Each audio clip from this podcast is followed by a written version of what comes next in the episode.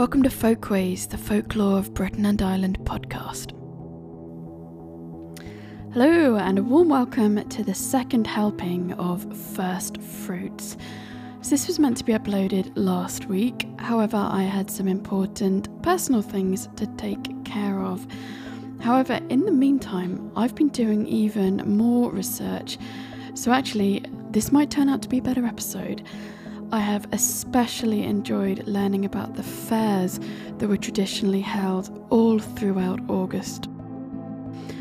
This has been one of my favourite episodes to research, and I hope these two shows will provide some seasonal inspiration for many Augusts to come. Enjoy.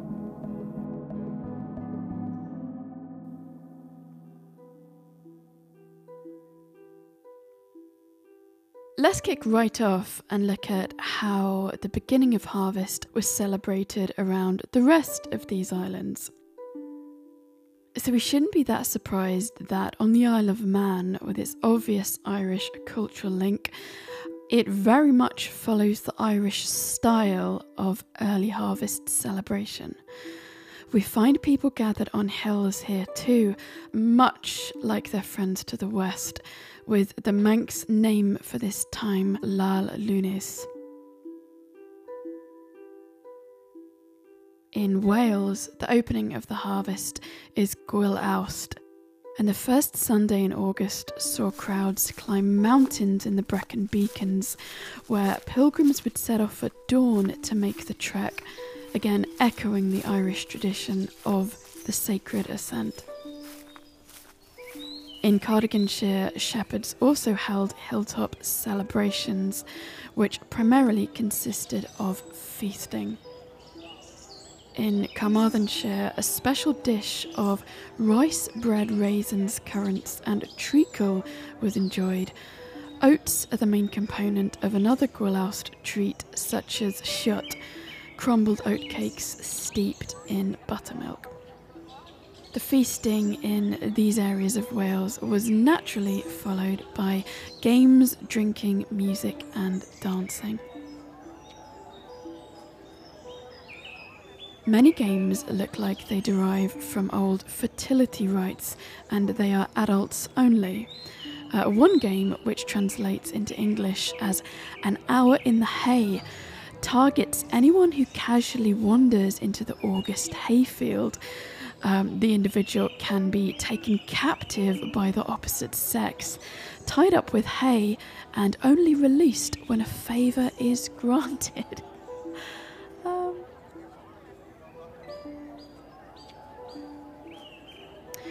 the first harvest of August does get a bit muddy though when we consider the celebrations by a people who we now call the English, so enter stage right the Anglo Saxons. You may have noticed the first harvest has two names Lunasa or Lammas, of course. So our Germanic friends called this time Hlefmas, meaning loaf mass, which is where we get the medieval English and Scottish Lammas. So, how do we know the Anglo Saxons marked this time of the year? Lammas is referenced in the early English text, the Red Book of Darley, as well as regularly in the Anglo Saxon Chronicle. The Chronicle's entry for 921, when describing the actions of King Edward's army, mentions the Old August festival as a calendar reference.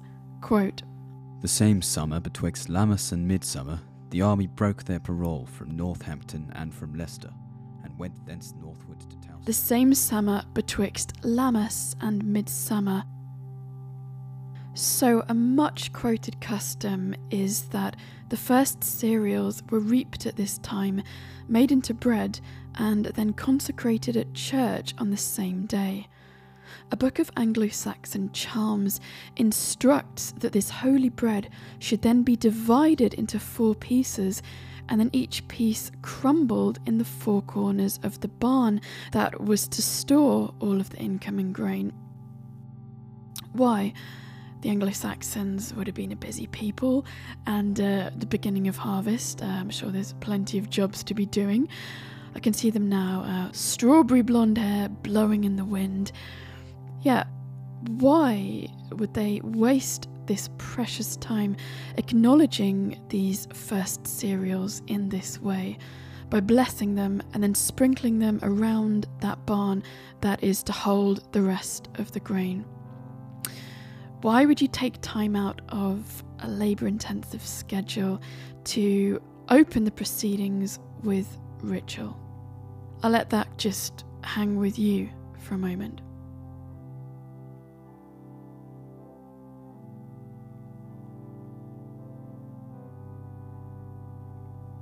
Thinking about the Anglo Saxon name Loafmas takes us to the heart of the August festival. Last year's grain has now run out, and the survival of the community is dependent on what this harvest brings. A season of plenty of hard work and company in the fields will shortly be beginning. It's hard to emphasize how important this time is, how essential this time is, and musing on this period of scarcity before the first harvest helps us to recognize the significance of the first cutting of this grain, of the scattering of this to the four corners of the barn, seen by the Anglo Saxons, of the baking into a bannock as seen in the Outer Hebrides that we looked at last show or the solemn cutting of the first of the grain as seen in rituals across Ireland. Dr. Alison Milbank and Professor Tom O'Loughlin from the University of Nottingham here discuss some of the significance of this first loaf. The other thing is that, of course, once the, lo- the first loaf the, had been gathered, if you leave aside the, the, the all the, the, Eucharistic theology that we've been speaking about, there's also the joy that for the people who, who are in the village, they now know the harvest is in, the mill has done its job, the first loaf has been baked. They, they are now going to survive the winter. They now have the wherewithal to survive.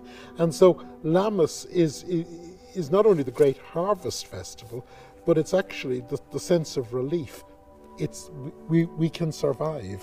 Yes, because they called July lean July, because very often the bread might have, the grain from the year before might have run out. Or even more horrible, July of the cabbage. In Irish, it's called Yule na Cabochta, because the grain has gone and you're, all you're left with is, is, is, is things like cabbage. And, but, and so what happens is once the new wheat has arrived, mm. you have suddenly got a whole, a whole host of popular customs that emerge. We've already noted this festival has two names, Lunasa and Lammas. So, is Lammas just the Anglo Saxon version of Lunasa? Good question. Let's turn to Professor Ronald Hutton, who, in Stations of the Sun, efficiently deals with this problem. He writes the arrival of the time when the first of the harvest could be gathered would have been a natural point for celebrations in an agrarian society, meaning the Germanic tribes that invaded Britain probably would have already have been noting this time back home. Hutton continues, the importance of this August festival was already well established by 673 it would seem very likely that a pre Christian festival had existed among the Anglo Saxons on that date, and Máire MacNeill suggests this was none other than the Celtic Lunasa. Her reasoning, Hutton continues, was that the early English must have adopted it from the ancient British because there is no sign of a continental festival at this time, meaning the Germanic lands these people originated from. However, to prove MacNeill's point directly would involve a detailed knowledge of the religious calendar of the Anglo Saxons before they arrived in England, which is impossible. To establish it by analogy would require a proper comparative study of early August festivals and customs in Europe, and Hutton concludes that this is certainly possible, but has not yet been attempted. Confused? Succinctly, we don't know. To my mind, rather than the Anglo Saxons, quote unquote, stealing Lunasa from the ancient Britons, it does seem to make more sense that the Germanics would have had some comparable rites. Like Hutton says, if you're in the business of agriculture, the significance of the first of the harvest isn't going to be lost on you, is it? It does seem plausible the Germanics would have witnessed the August rites of the ancient Britons they encountered, and over time, the celebrations have become merged. So, yeah, there you are. You're an Anglo Saxon, your strawberry blonde hair and beard billowing in the wind. Um, there you are. You've just invaded England. Brilliant. Only thing is, you're surrounded by all these weirdos. Like I said, I still can't imagine you'd be mind bogglingly perplexed by any rituals involving the first fruits or the first harvest.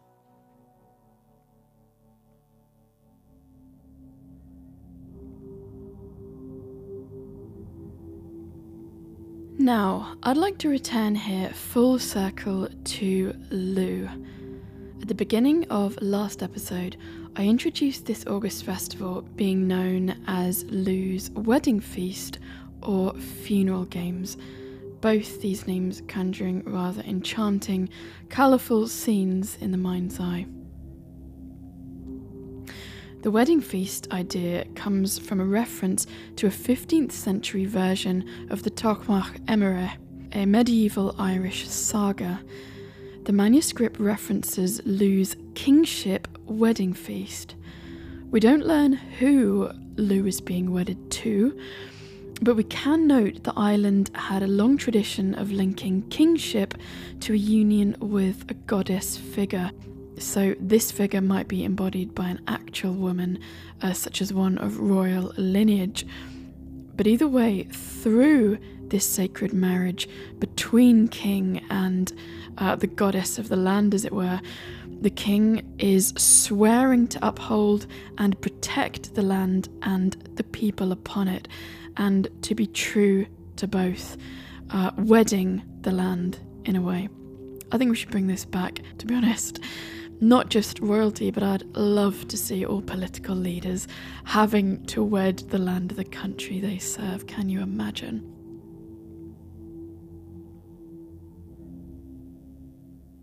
In regards to the name Lugh's funeral games for this time, however, this is in reference to his stepmother, Tailtiu.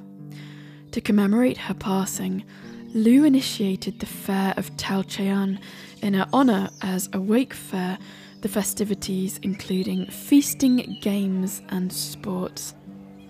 We'll pop a bookmark here and return to this theme of games in a minute. But first, it's of great interest that an historical event was indeed called the Fair of Tailteann, and it was held annually in August, midway between the places of Navan and Kells near an alleged grave site of the legendary Tailtiu in what is now County Meath. Fascinating stuff, huh?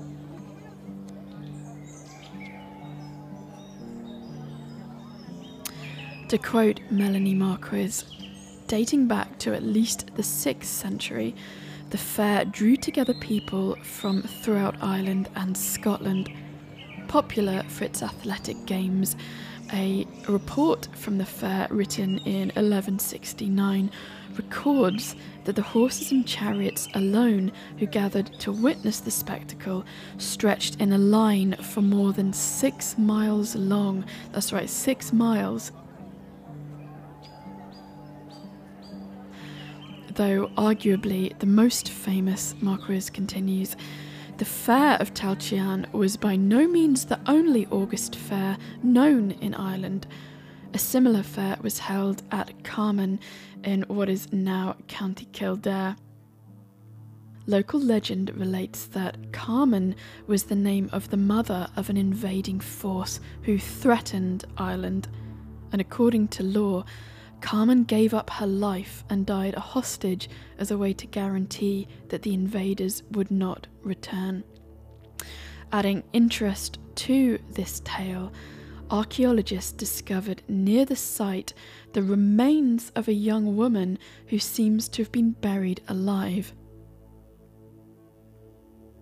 It may seem odd to us, Marquis continues, to have a fair near a gravesite, but such locations seem to have been preferred. The Lunasa fairs were typically held near the burial mounds of mythical divine female heroes such as Tailtiu or Carmen. A poem called The Ancient Fair of Carmen from the books of Ballymote and Leinster around the 7th century and translated into English by Eugene O'Curry goes The renowned field is the cemetery of kings, the dearly loved of noble grades. There are many meeting mounds for their ever loved ancestral hosts. To mourn for queens and for kings, to denounce aggression and tyranny. Often were the fair hosts in autumn upon the smooth brow of noble old Carmen.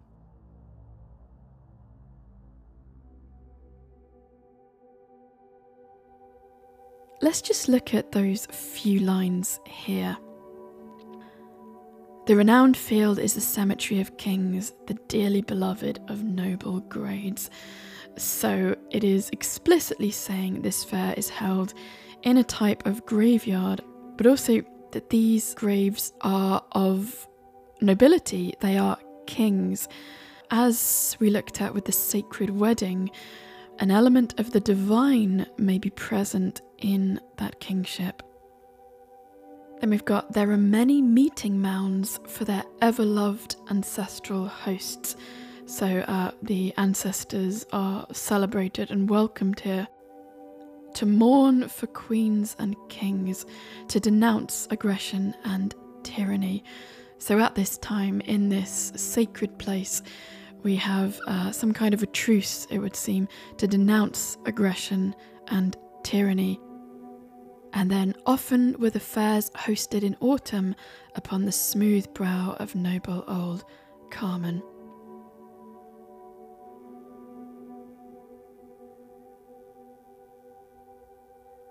As we briefly mentioned, one of the chief elements of these fairs was that of games and sports, with contests held for horse riding, chariot racing, and competitions between nobles. The games for Tailtiu or Carmen. And if we think about some conclusions that can be drawn from the poem we've just read, the games, even though highly competitive, are performed in the spirit of goodwill between people, it would seem, friendliness on the respective graves of the noble ancestors. This mixing of high spirits with the dead is something that Marquis mentions that may seem peculiar to modern sensibilities. When we want to keep the sports away from the graves of our ancestors, Today, we are far more likely to siphon off the area where a loved one uh, is buried, for example, in the name of being respectful, I suppose. But this line from the poem there are many meeting mounds for their ever loved ancestral hosts. Does that sound disrespectful to you? Their ever loved ancestral hosts. And it is this context, we're not just having a knees up here, we are aware of the noble lineages that connect these different people to each other potentially, but also to this specific place.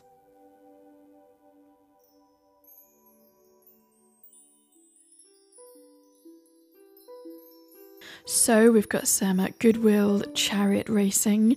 However, at these August fairs, romance was also in the air partnerships were arranged between available youths, and ceremonies could be performed on the spot. As well as more permanent unions, temporary trial partnerships were also seen. This second type of union saw a partnership last for a year and a day until the end of the next August fair, at which time the union could be dissolved if so desired. Sometimes we see gifts being exchanged from rings and gold coins to red ribbons and silver toothpicks. Listen to this one fascinating account of this matchmaking collected by Irish historian John O'Donovan in the 1830s. John wrote of these so called Teltown marriages in County Meath. By the way, Teltown marriages is, as far as I can see, uh, an anglicised version of Tailtiu.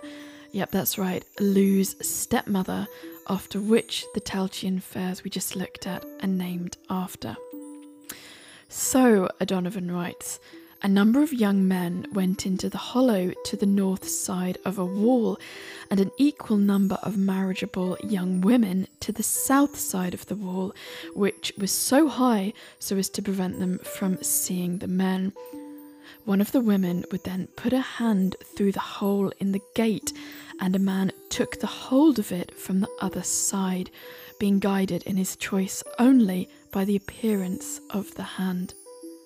The two were thus joined hands by blind chance and were obliged to live together for a year and a day. According to O'Donovan, this ceremony was performed at a place close to the Knockhounds known as Leganini or the Hollow of the Fair. He created these uh, ordnance survey maps, which are just fascinating, uh, detailed, painstaking work. And he continues that if those who had been married for 12 months disagreed, they returned to the centre of the rath, a circular earthen wall forming an enclosure so, yeah, they would return to the Rath the following year, place themselves back to back, one facing north, the other facing south, and walk out of the fort a divided couple free to marry again. I love this. Rather than just signing a divorce paper, for example, if we can actually, yet physically embody, in this case, a type of separation with dignity, walking willingly away from each other to our new destinies. Never underestimate the power of symbolism on the human mind.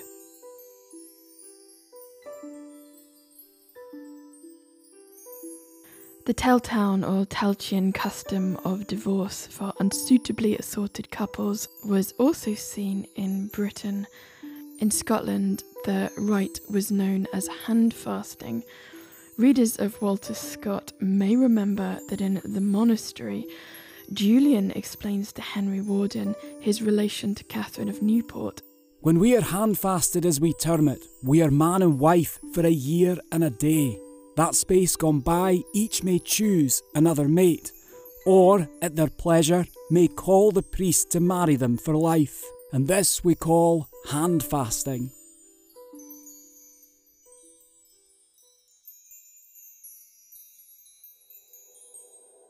So we see these Lammas fairs all across these islands throughout the month of August. However, Irish literature regarding graves and goddess figures linked to the fairs is of real interest, isn't it? Giving these events a whole other dimension.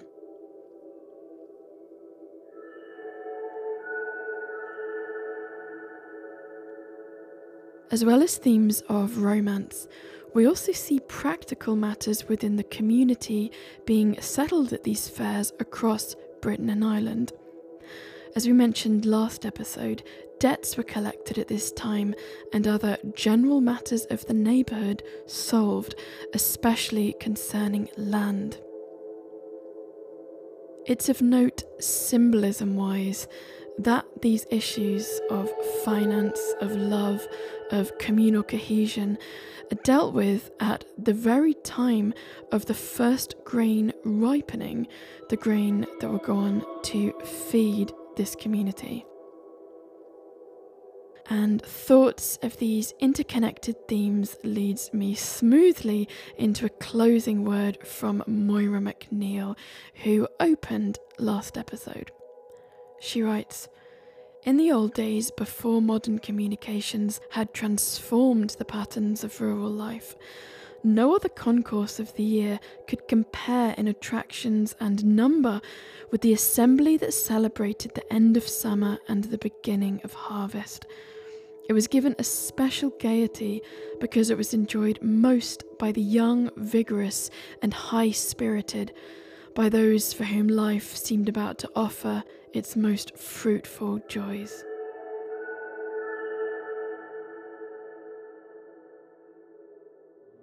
You've been listening to Folkways, the Folklore of Britain and Ireland podcast, written and produced by myself, Ashley. Music by Big Big Sky. Find him on socials and streaming platforms at big.big.sky. Be sure to connect with the show on Instagram at Folkways Channel.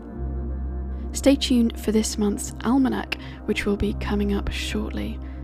If you'd like to hear the almanac before anyone else, be sure to head to Folkways YouTube channel, which you'll find linked in the show notes, where the almanac is uploaded as an individual video at the beginning of each month. If you'd like the Folkways tree to grow and bear fruit, please consider watering its roots. This episode was made possible by the Friends of Folkways Friends are excellent humans who chip in to help me afford the books I buy for each episode. If you think preserving this work is a worthwhile endeavour, you can join the Friends from only £2 a month, in return, receiving instrumental soundtracks, letters in the post, and meditations. Sharing it with a pal or leaving a good rating wherever you're listening to this also helps the show to grow. Thank you. Chippers, get the butter out. The same summer betwixt Lammas and Midsummer, the army broke their parole from Northampton and from Leicester,